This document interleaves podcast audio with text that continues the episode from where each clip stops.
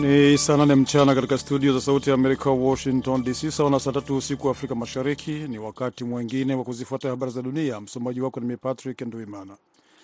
Viongozi wa nchi za Afrika Magharibi Alhamisi wiki hii watajadili hali ya Niger baada ya jeshi kuchukua madaraka tarehe 26 Julai na kukaidi muda wa kikomo kumrejesha rais aliyeondolewa au kukabiliwa na tishio la uingiliaji kati wa kijeshi. Msemaji wa ECOWAS amesema Jumatatu. Jumuiya ya uchumi ya nchi za Afrika Magharibi, ECOWAS, ambayo miaka ya nyuma iliwahi kupeleka wanajeshi katika nchi nyingine wanachama zenye misukosuko, iliwaambia viongozi wa kijeshi kuachia madaraka ifikapo Jumapili, lakini viongozi wa mapinduzi badala yake walifunga anga ya Niger na kuahidi kuilinda nchi. Niger isiyo na bandari ni zaidi ya mara mbili ya ukubwa wa Ufaransa na safari nyingi za ndege barani Afrika hutumia anga yake. Shirika la ndege la Ufaransa Air France lilisitisha safari za ndege kwenda na kutoka Uagadugu nchini Burkina Faso na Bamako nchini Mali, ambazo zote zinapakana na Niger hadi tarehe 11 Agosti. Msemaji wa ECOWAS Amos Lungu amesema jumuiya hiyo itafanya mkutano wa dharura kujadili hali ya Niger Alhamisi mjini Abuja, mji mkuu wa Nigeria, ambako ina makao makuu. Jumuiya hiyo yenye nchi wanachama 15 ilichukua msimamo mkali kuhusu mapinduzi ya Niger ambayo ni ya saba katika eneo hilo katika kipindi cha miaka mitatu kuliko ilivyofanya hapo awali. Uaminifu wa ECOWAS upo katika mtihani kwa sababu ilikuwa imesema haitavumilia tena mapinduzi kama hayo. Wahamiaji 11 walifariki katika ajali ya boti katika pwani ya Tunisia na wengine 44 kujeruhiwa, vyanzo vya mahakama vimesema Jumatatu, na kusahihisha ripoti ya awali ya vifo vya watu wanne. Miili mingine saba ilipatikana Jumapili jioni, amesema Fauzi Masmudi, msemaji wa mahakama ya Sfax, mji wa pili wa Tunisia, karibu na eneo ilikozama boti hiyo mwishoni mwa juma katika bahari ya Mediterranean. Watu wawili miongoni mwa 57 waliokuwa ndani ya boti hiyo waliokolewa, amesema Masmudi, akiongeza kuwa maafisa walikuwa wakiwatafuta wahamiaji waliotoweka. Wahamiaji wote ni kutoka nchi za Afrika kusini mwa jangwa la Sahara. Unaendelea kusikiliza habari za dunia moja kwa moja kutoka jiji kuu la Marekani, Washington DC. Wanajeshi wanne wa Siria na wapiganaji wawili wanaoungwa mkono na Iran waliuawa Jumatatu kabla alfajiri karibu na mji wa Damascus, taasisi inayofuatilia vita ilisema katika shambulio la anga la Israel la hivi karibuni dhidi ya mji mkuu wa Siria uliokumbwa na vita. Mashambulizi hayo ya anga yalilenga wanajeshi wa utawala wa Siria na ngome za kijeshi na hala za silaha zinazotumiwa na makundi yenye silaha yanayoungwa mkono na Tehran, kulingana na taasisi ya The Syrian Observatory for Human Rights. Kwa zaidi ya mwongo mmoja wa vita nchini Siria, nchi jirani ya Israel ilifanya mamia mashambulizi ya anga kwenye ardhi ya Siria, ikilenga hasa wanajeshi wanaoungwa mkono na Iran na wapiganaji wa Hezbollah, vilevile ngome za jeshi la Siria. Rami Abdul Rahman, kiongozi wa taasisi hiyo inayofuatilia vita, ameliambia shirika la habari la AFP kwamba wanajeshi wanne wa Siria, akiwemo afisa mmoja pia wapiganaji wawili wanaoungwa mkono na Iran waliuawa katika mashambulizi ya anga dhidi ya ngome za makundi yanayoungwa mkono na Tehran na ghala za zana za kijeshi na silaha. Waziri wa mambo ya nje wa China Wang Yi alimwambia mwenzake wa Rusia Sergei Lavrov katika mazungumzo kwa njia ya simu leo Jumatatu kwamba China itaendelea kuwa na msimamo huru na usioegemea upande wowote kuhusu Ukraine, huku ikijitahidi kutafuta suluhu la kisiasa kwa mzozo huo. Maelezo ya Wang kwa Lavrov yalitangazwa katika taarifa ya wizara ya mambo ya nje leo Jumatatu, ambayo ilisema China itakuwa lengo na sauti ya busara katika vikao vyovyote vya kimataifa na kuhamasisha kikamilifu mazungumzo ya amani. Taarifa hiyo imetolewa baada ya wizara hiyo kusema mapema Jumatatu kwamba mazungumzo ya kimataifa nchini Saudi Arabia mwishoni mwa juma juu ya kutafuta suluhisho la amani kwa mzozo wa Ukraine yalisaidia kudumisha msimamo wa pamoja wa kimataifa. Zaidi ya nchi 40 zikiwemo China, Marekani na nchi za Ulaya, lakini sio Rusia, zilishiriki katika mazungumzo ya Jeddah ambayo yalimalizika jana Jumapili. Mwisho wa habari za dunia, lakini hapa studio mnaendelea na mwenzangu BMJ Muridhi katika kipindi cha Kwa Undani. Patrick Nduimana na wageni nikiwatakia usiku mwema.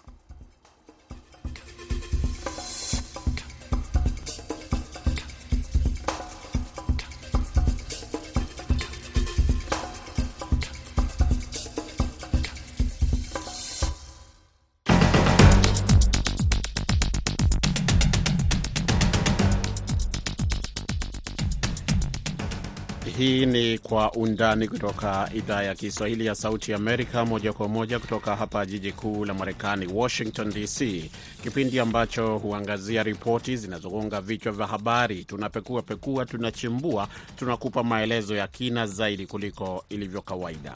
Katika sehemu ya kwanza ya kipindi hiki hii leo tutaangazia kumbukumbu kumbu ya miaka ishirini na mitano tangu mashambulizi ya kigaidi yaliyolenga majengo ya ubalozi wa Marekani nchini Tanzania na nchini Kenya na kusababisha vifo vya zaidi ya watu 200 na kujeruhi maelfu kadhaa. Waanga wanasemaje? Kwamba mwaka huu unaona kuna natija ya kuwa kuona jambo hili litakuwa ni sawa kwa njia nzuri, maanake Waamerika ni ndugu zetu, Waamerika ni watu ambao tunashirikiana nao pamoja, na sisi tunazungumza kwamba hatuwezi kupiga hati kwamba pengine tunakosana na Mwamerika, lakini tunazungumzia kwamba tuwe na ule uhusiano bora baina ya hizi nchi mbili. E, katika sehemu ya pili tutaangazia hali ilivyo nchini Niger baada ya jumuiya ya uchumi wa nchi za Afrika Magharibi ECOWAS e, kutotimiza yale iliyosema yatatimizwa baada ya wanajeshi kukosa kutii amri yao. Ni kwa undani. Mimi ni BMJ Mridhi.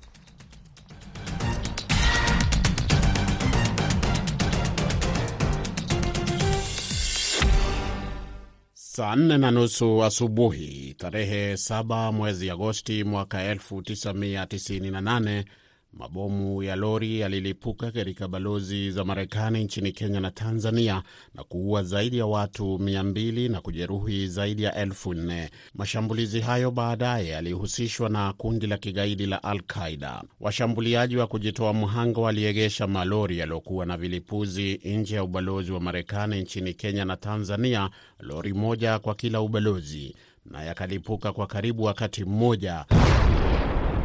Katika ubalozi wa Marekani mjini Nairobi, takriban watu 212 waliuawa na inakadiriwa kwamba elfu nne walijeruhiwa. Katika ubalozi wa Marekani mjini Dar es Salaam, Tanzania, watu 11 waliuawa na zaidi ya 85 kujeruhiwa.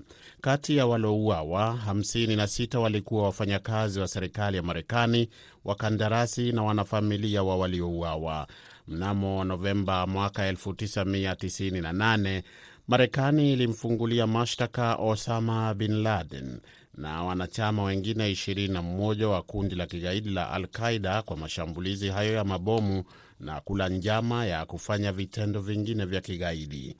Prudesh Bushnell alikuwa balozi wa Marekani nchini Kenya wakati shambulizi hilo lilipotokea, ambaye wakati huo alinyooshea kidole cha lawama serikali yake kwa kutotilia maanani wito wake wa kutaka usalama uimarishwe kwenye ubalozi huo ambao ulikuwa katikati ya jiji la Nairobi. Alituma jumbe kadhaa kwa wakuu wake mjini Washington DC, lakini bila mafanikio. And the response that I received was there's no money You're not on the list. Um, you won't be on the list. Anasema majibu niliyoyapata ni kwamba hakuna fedha, hamko kwenye orodha, hamtakuwa kwenye orodha ya vituo ambavyo vitapewa kipaumbele cha ufadhili. Na pamoja na hayo tu, na pamoja na hayo tunakiona kiwango cha tishio la kigaidi kwenye ubalozi wetu mjini Washington kuwa cha kadiri.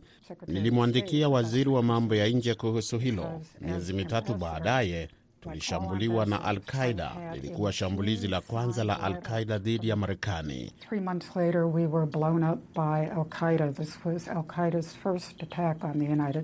Kufuatia mashambulizi hayo, juhudi mbalimbali zimefanywa za kuwatafutia haki waathiriwa na familia zao.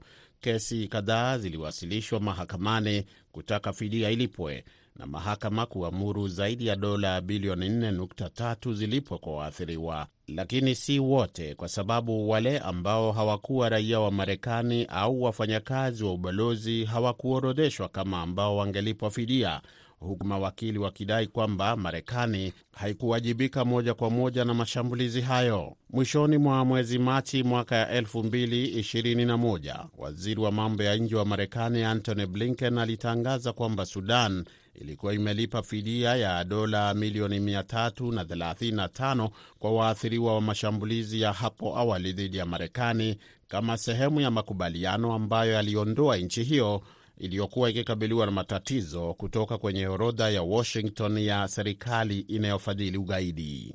Serikali ya mpito ya Khartoum ilitoa fedha kwa ajili ya manusura na familia za waathiriwa kutokana na mashambulizi yakiwemo yale ya mwaka 1998 katika balozi za Marekani nchini Kenya na Tanzania yaliyotekelezwa na kundi hilo la Al-Qaida likiungwa mkono na kiongozi wa wakati huo wa Sudan, Omar al-Bashir. Lakini licha ya hatua hiyo kupongezwa mjini Washington, ilikosolewa kwa kutowashirikisha watu ambao hawakuwa raia wa Marekani. Na sasa baada ya miaka mingi ya malalamiko, baadhi ya waathiriwa wanasema wanaona matumaini makubwa. Hii ni kufuatia kamati maalum ya Seneti ya Kenya kuundwa ambayo imekuwa ikikusanya taarifa kutoka kwa waathiriwa katika sehemu mbalimbali mbali za nchi na imepanga mkutano na wenzao mjini Washington kabla ya mwisho wa mwaka huu.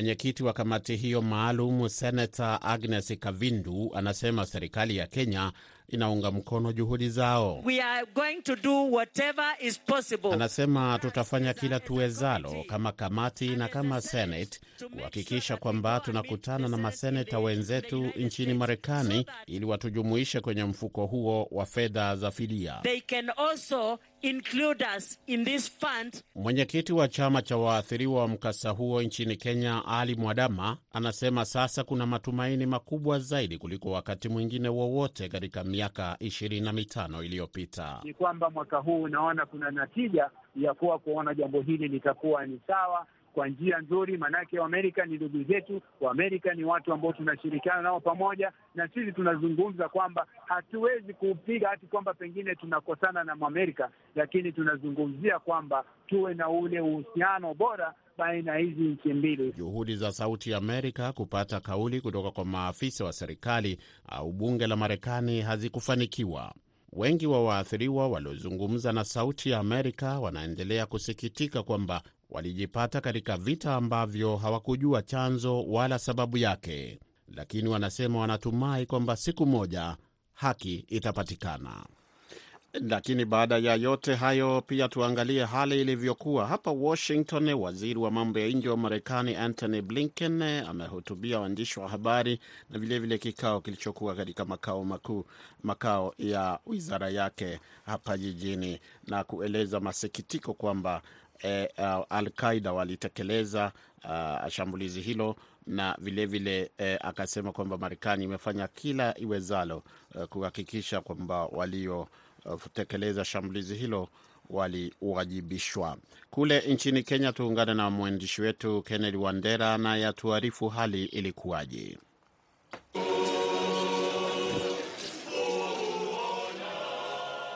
Jumatatu hali ya huzuni imetanda katika ibada ya kuadhimisha miaka 25 ya mlipuko wa bomu dhidi ya ubalozi wa Marekani jijini Nairobi, wakati manusura na familia za wahanga walipokusanyika katika bustani ya kumbukumbu kutoa heshima kwa jamaa zao walioangamia Agosti 7 mwaka wa 1998. Wakenya wengi walifariki papo hapo, huku wengine zaidi wakiachwa na majeraha ya viwango tofauti. Wapo walioachwa wajane, mayatima, vipofu, huku wengine wakizidiwa na makovu. Wengine mpaka sasa wanaendelea kuuguza majeraha hayo, na ukumbusho huu kwao ni kama jipu lilojaa usaha tayari kutumbuliwa. Crispin Ochieng Bonyo, Daniel Kiprono Cheruiyot Simanzi na majonzi vilitanda wakati majina ya wale waliofariki katika mkasa huo mmoja baada ya mwingine yaliposomwa na kuwashwa mishumaa na kuweka shada la maua kwa mnara uliotundikwa majina ya waliofariki katika shambulio hilo. Morris Okach Ogola, Patricia Atieno Ogola. Hata hivyo, kando na ujumbe wa kutaka msamaha kwa waliotekeleza shambulio hilo, maudhui yanayofungamana na mwitikio wa kutaka fidia kutoka kwa serikali ya Marekani ulitawala. Miaka ishirini na tano kuna mtu alizaliwa na macho na leo ana macho. Kuna mwingine alikatika mguu na alikuwa na mguu. Kuna mwingine alikuwa tajiri, leo ni masikini. Bunge hilo la Seneti limeunda kamati ya muda mfupi ya watu tisa ikiongozwa na seneta wa jimbo la Machakos Agnes Kavindu kufuatilia suala hilo na serikali ya Marekani kushinikizwa kulipa fidia kwa waathiriwa baada ya kukutana manusura na jamaa za waathiriwa wa Kenya waliofika mbele ya kamati hiyo Ijumaa na kusimulia visa vya kuhuzunisha vya matukio ya siku hiyo na jinsi maisha yao yalivyogeuka na kuwa mabaya zaidi. We request consideration to make Kenyan victims eligible to participate in the U.S. Victim Terrorist Compensation Fund. Profesa Chacha Nyagoti Chacha, mtaalamu wa diplomasia Afrika na mahusiano ya nchi kwa nchi, anaeleza kuwa mahusiano kati ya Kenya na Marekani yalifaa kutumika kuondoa utata huo kwenye historia ya Kenya bila ya kuwapo vuta ni kuvute. Na hili jambo ni ukweli kwamba linaweza kuathiri mahusiano ya nchi ya Kenya na Marekani kwa namna moja au nyingine, lakini nina hakika kwamba nchi ya Kenya bado inaendelea kushinikiza Marekani ijaribu kufidia wale watu walioangamia wakati huo, kwa sababu halikuwa kusudi lao na walikuwa wamepatikana katika maeneo ya hilo jengo. Hata hivyo, vuguvugu vugu la wahanga wa mkasa huo linasema kuwa si haki kutelekezwa kiasi hicho miaka 25 baadaye. Kennedy Wandera, Sauti ya Amerika, Nairobi. Shukran sana mwenzangu Kennedy Wandera hapo Nairobi. Tuvuke mipaka sasa, tuingie nchini Tanzania. Serikali ya nchi hiyo inasema kwamba ushirikiano baina ya serikali ya Marekani na hiyo ya nchi hiyo ya Afrika Mashariki umeendelea kuimarika, huku tukio hilo likiwa chachu ya maboresho katika sekta za ulinzi na usalama, huku familia za walioathirika zikilaani vikali matukio hayo ya kigaidi yanayoathiri maisha ya watu wengi wasio na hatia. Hebu tusikie mengi zaidi ya hali ilivyokuwa hii leo, naye mwandishi wetu Idi Uwesu. Ni kumbukumbu mbaya kwa wengi, hasa ambao wameathirika moja kwa moja na tukio hilo baya, kama Halima Shamte ambaye alimpoteza baba yake mzazi akiwa na umri wa miaka mitano. Babangu ni Yusufu Shamte ambaye alikuwa anaendesha gari la mafuta na ndo ambayo lilitegwa bomu. Kipindi babangu anafariki ni kwa saratano, lakini nashukuru Mwenyezi Mungu hawakuweza kututupa, ametujali na mzazi wetu mpaka hapa tunapofikia sasa hivi. Hata hivyo, leo miaka 25 baadaye, uhusiano wa Tanzania na Marekani umeendelea kuimarika kwa mujibu wa Balozi Michael Bato, na kwamba sasa kipaumbele ni namna maendeleo ya Tanzania yatafikiwa, kinyume na dhamira za uovu uliofanywa wakati huo. Tanzania's greatest gift and greatest example for the world is its peace, its cooperation and its presentation of a united republic. Kwa mujibu wa serikali ya Tanzania, tangu kutokea kwa tukio hilo ambalo pia ni kama funzo, mengi yamebadilika, ikiwemo ushirikiano katika mafunzo kwa maafisa usalama wa Tanzania juu ya masuala ya ulinzi na usalama, ikiwemo ugaidi. E, tumeweza kupata pia hata ile sheria ambayo inahusia ina, ina, ni, ni sheria ya kupambana na masuala haya ya terrorism, lakini vilevile kumekuwa na training mbalimbali ambazo zimefanyika kwa askari wetu pamoja na vyombo mbalimbali ambao wanashughulika na masuala haya ya kuzuia na kupambana na ugaidi, na kwa kweli tumefarijika sana kuona kwamba tumekuwa kitu kimoja, sio tu Tanzania na Marekani, lakini pia hata sehemu mbalimbali za kwenye kanda. Ahmed Muhamed ni mwanaharakati wa kupinga ugaidi kutoka Marekani mwenye asili ya Somalia. Anasema jamii hivi sasa inapaswa kuwa macho, hasa na mitandao ya kijamii ambayo ni njia kubwa inayoeneza itikadi kali za kidini. Sasa, sasa wanafanyaje? Wanakuja kutoka hii social media ndio wanafanya urafiki. Kitu tatu naweza ambia, mnaweza fanya wazazi. Ya kwanza, mtoto wako akifanya mambo, akipatana na watu wagaidi, usikuwe na, na hasira ukamshame, because mtu anataka kufanya urafiki naye, na ukimshame na kumfukuza kwambia hii si mila yetu wala si utamaduni yetu, atakwenda kwao. Jaribu kuwa rafiki naye. Ya pili ni elewa, mwongee na huyo kijana, mweleze kama anataka kujua mambo ya jihadi, mpeleke kwa imamu. Imamu Tanzania fungu tele, atamwambia jihadi ni nini na amani ni nini, na hiyo amani tunahifadhi Tanzania ni nini. Kutoka hapa jijini Dar es Salaam, Idi Uwesu, Sauti ya Amerika. Shukran sana Idi Uwesu. Na msikilizaji, Idi Uwesu anatukamilishia sehemu ya kwanza ya kipindi Kwa Undani, lakini usiondoke, kwa sababu nitarejea hivi punde na sehemu ya pili.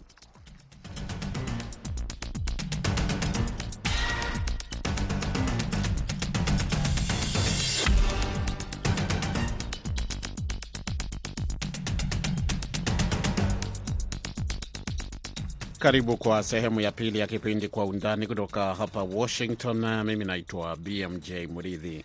Viongozi wa jumuiya ya uchumi ya nchi za Afrika Magharibi, ECOWAS, wanatarajiwa kukutana Alhamisi wiki hii kujadili hatua za kuchukuliwa baada ya muda uliowekwa kwa wanajeshi wanaotawala Niger kurudisha madaraka kwa utawala wa Rais Mohamed Bazoum kupita. Kutokana na hali hiyo, kwa upande wake, baraza la kijeshi linalotawala Niger, CNSP, limetangaza kusitisha safari zote za anga za kuingia na kutoka nchini humo kwa kujitayarisha kwa kipindi cha kutatua hali ya uvamizi wa jeshi iwapo uvamizi wa kijeshi utafanywa na jumuiya ya ECOWAS au vikosi vyake. Hebu tupate ripoti hii kutoka kwa mwenzangu Abdu Shakur Abud.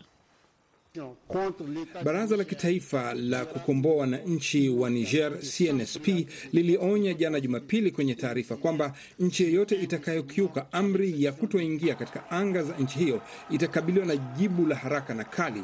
Taarifa hiyo ilitolewa baada ya karibu ya watu elfu ishirini kukusanyika kwa mkutano wa hadhara kwenye uwanja mkubwa wa mchezo mjini Niame kuunga mkono mapinduzi yaliyomwondoa madarakani Rais Mohamed Bazoum hapo Julai 26. Ujumbe wa kijeshi ukiongozwa na Jenerali Muhamed Tumba, mmoja kati ya wakuu wa CNSP, ulihudhuria mkutano huo na kupokelewa kwa shangwe kubwa. Natuambia tukuambieni kwamba hawatasaliti nia na dhamira zenu. Mkusanyiko huu wa leo ni ushahidi kuonyesha dhamira na nia zenu za kutaka mageuzi ya Niger. Wa Niger waliohudhuria mkutano huo walieleza furaha zao na kuonyesha uungaji mkono wao kwa mapinduzi ya kijeshi. Bubakar Dadi anayeunga mkono jeshi anasema Niger imetaabika kwa muda mrefu na wakati umefika kwa wananchi kuchukua madaraka yao na kupinga uingiliaji kati kutoka nchi za nje. Na sasa kwa ECOWAS ambayo kwa mara nyingine inatoa onyo kwa viongozi kuondoka, sisi tunasema ECOWAS mmechelewa sana. ECOWAS mlikuwa wapi wakati wananchi wa Niger walikuwa wanauliwa? ECOWAS mlikuwa wapi wakati wa mashambulizi ya Azorou na kwingineko? ECOWAS hamkuwepo, na sasa tunataka uhuru wetu, mnataka kutuingilia. Sisi hatukubali kamwe. Wakuu wa kijeshi wa jumuiya ya ECOWAS walimaliza mkutano wao mjini Abuja mwishoni mwa wiki na kutangaza kwamba mipango iko tayari kuingilia kati kijeshi huko Niger, wakisubiri amri ya viongozi wa serikali ambao wanabidi kuchukua uamuzi kwa maridhiano. Lakini wachambuzi wa kisiasa wanasema inaonekana viongozi hao wamegawika baada ya Benin, nchi jirani, na baraza la Senate la Nigeria kutangaza kwamba wanapendelea majadiliano kwanza kuliko uvamizi. Waziri wa mambo ya nchi za nje wa Benin, Olusegun Ajadi Bakari, akizungumza na waandishi wa habari mjini Cotonou Jumamosi, amesema kwa sasa nchi yake inaunga mkono juhudi za kidiplomasia kwanza. Viongozi wa kijeshi wa Mali na Burkina Faso tayari wametangaza kwamba kuvamiwa kwa Niger na majeshi ya kigeni itakuwa ni kutangaza vita dhidi ya nchi zao. Shukran sana mwenzangu Abdu Shakur Abud. Bila shaka tunaendelea kufuatilia hali inayoendelea huko Niger, ambapo eh, kama ulivyosikia hapo ni kwamba mipaka ya hewani imefungwa kuingia na kutoka nchini humo, wakati kukiwa na hali ya wasiwasi, kwa sababu ECOWAS walikuwa wamesema kwamba wangetuma eh, vikosi vya kijeshi iwapo mamlaka hayangerejeshwa kwa huyo ambaye ni rais anaelezwa kwamba alichaguliwa kwa njia ya demokrasia. E, tutaungana sasa na mchambuzi wa maswala ya siasa, yuko kule mjini Johannesburg, anajulikana kama Nixon Katembo. Pia ni mwandishi wa habari kama mimi, lakini katika shirika la utangazaji la SABC. Kwanza Nixon Katembo, uh, nakukaribisha kwa, kwa undani, lakini tuende moja kwa moja. Hebu baada ya kusikia yote hayo, hebu tueleze tathmini yako ya hali ilivyo sasa hivi nchini Niger. Eh, sasa hivi inaonekana kwamba uh, e, serikali e, ya wanajeshi inaendelea kujizatiti kukabiliana na chochote kitakachotokea uh, dhidi ya tishio kutoka jumuiya ya maendeleo ya uh, mataifa ya kusini ya magharibi mwa Afrika ECOWAS, lakini eh, pia eh, kupata uungwaji mkono kutoka nchi jirani e, za Burkina Faso na Mali ambazo pia sasa zimesema kwamba zinatuma ujumbe wa uungwaji mkono kwa serikali hiyo ya kijeshi ambayo ilinyakua madaraka uh, eh, hivi karibuni mwishoni mwa mwezi Julai. Sasa eh, eh, upande wa ECOWAS pia eh, kwa kile walichokitaja kuwa atapeleka wanajeshi kule. Kumbuka Nigeria eh, eh, kupitia rais wao Bola Tinubu aliwasilisha uh, um, ombi kwa baraza la Senate eh, ya Nigeria uh, Senate ambayo imesema kwamba eh, inapendelea eh, eh, usuluhisho kwa njia ya amani eh, na mazungumzo kuliko kutumia silaha. Lakini ukiangalia vizuri, Nigeria kwa sasa hivi haina uwezo wa kuweza kupeleka majeshi kule peke yake bila idhini ye, na uungwaji mkono wa wa wa Senate kwanza, uungwaji mkono wa ndani pili, uungwaji mkono wa kikanda. Hivi kuna mgawanyiko kati ya mataifa haya ya ECOWAS ambayo sasa hivi ha, hawana budi kuangalia ni namna gani wanaweza kukabiliana na hali hii ambayo inajitokeza Niger. Uh, moja ya masuala ambayo yanatajwa na wale wanaoangalia hali ilivyo nchini Niger kwamba huenda e, yakapelekea kusita sita kwa kikosi chochote kutumwa na uh, jumuiya hiyo ya ECOWAS e, ni kwamba kuna uungwaji mkono kiasi kikubwa uh, kutoka kwa raia wenyewe kwa uh, yale ambayo yameendelea, yaani mapinduzi yao ya kijeshi. Tumeona wananchi wakishangilia kwenye barabara, mitaa ya mji mkuu Niami. E, na hilo linaweza kuleta changamoto za aina gani iwapo kuna e, azma ama kuna mpango wa kuingilia kijeshi, wakati wananchi wengi wanaonekana kwamba wanaunga mkono kitu ambacho kinaitwa mapinduzi ambayo hayakubaliki.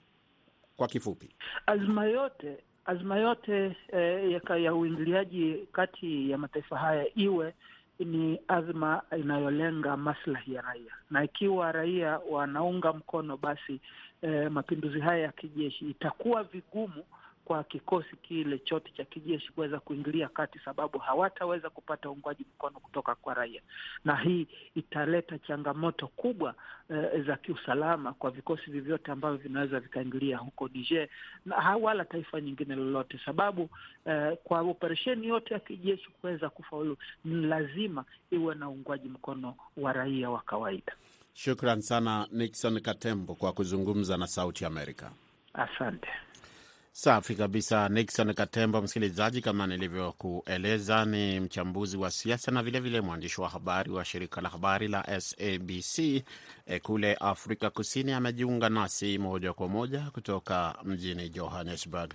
Kifupi tu ni kwamba licha ya kwamba nchi ya Niger ina utajiri mkubwa wa uranium, madini ambayo yanatumika e, katika nchi mbalimbali pamoja na mafuta na nafasi yake e, katika vita vya wanamgambo wenye msimamo mkali wa Kiislamu, nchi hiyo bado inashikilia nafasi muhimu ya kimkakati kwa ajili ya nchi kama vile Marekani na nchi za Ulaya, China na vilevile vile Russia, na hivyo utaona kwamba eh, ECOWAS wakati inachukua msimamo mkali eh, wakati wa mapinduzi hayo yaliyofanyika Julai ishirini na sita eh, inakuwa ni nchi ya saba katika eneo hilo eh, kuwa katika hali ya mapinduzi katika kipindi cha miaka mitatu na hadi hapo naona muda hapa unakaribia kweli kweli e, kutupa kisogo, lakini kumbuka pia kwamba leo katika kipindi chetu tumegusia pia a, vile ambavyo kulikuwa na kumbukumbu kumbu ya mashambulizi ya kigaidi yaliyofanyika katika mji wa Nairobi mwaka 1998 na sio tu Nairobi, lakini pia kule Dar es Salaam, wakati ubalozi wa Marekani katika nchi hizo mbili majengo yao yalishambuliwa na kikundi kilichokuja kujulikana baadaye kama Al-Qaida. Hadi hapo tunafika mwisho wa kipindi chetu cha Kwa Undani. Kwa niaba ya wote ambao wamekifanikisha hii leo, msimamizi alikuwa ni Meri Mgawe, upande wa pili nimeshirikiana na Saida Hamdun. Kabla ya hapo tulikuwa na msomaji wa habari hapa Patrick Ndwimana. Mimi naitwa BMJ Mridhi na kutakia usiku au usiku njema popote pale ulipo.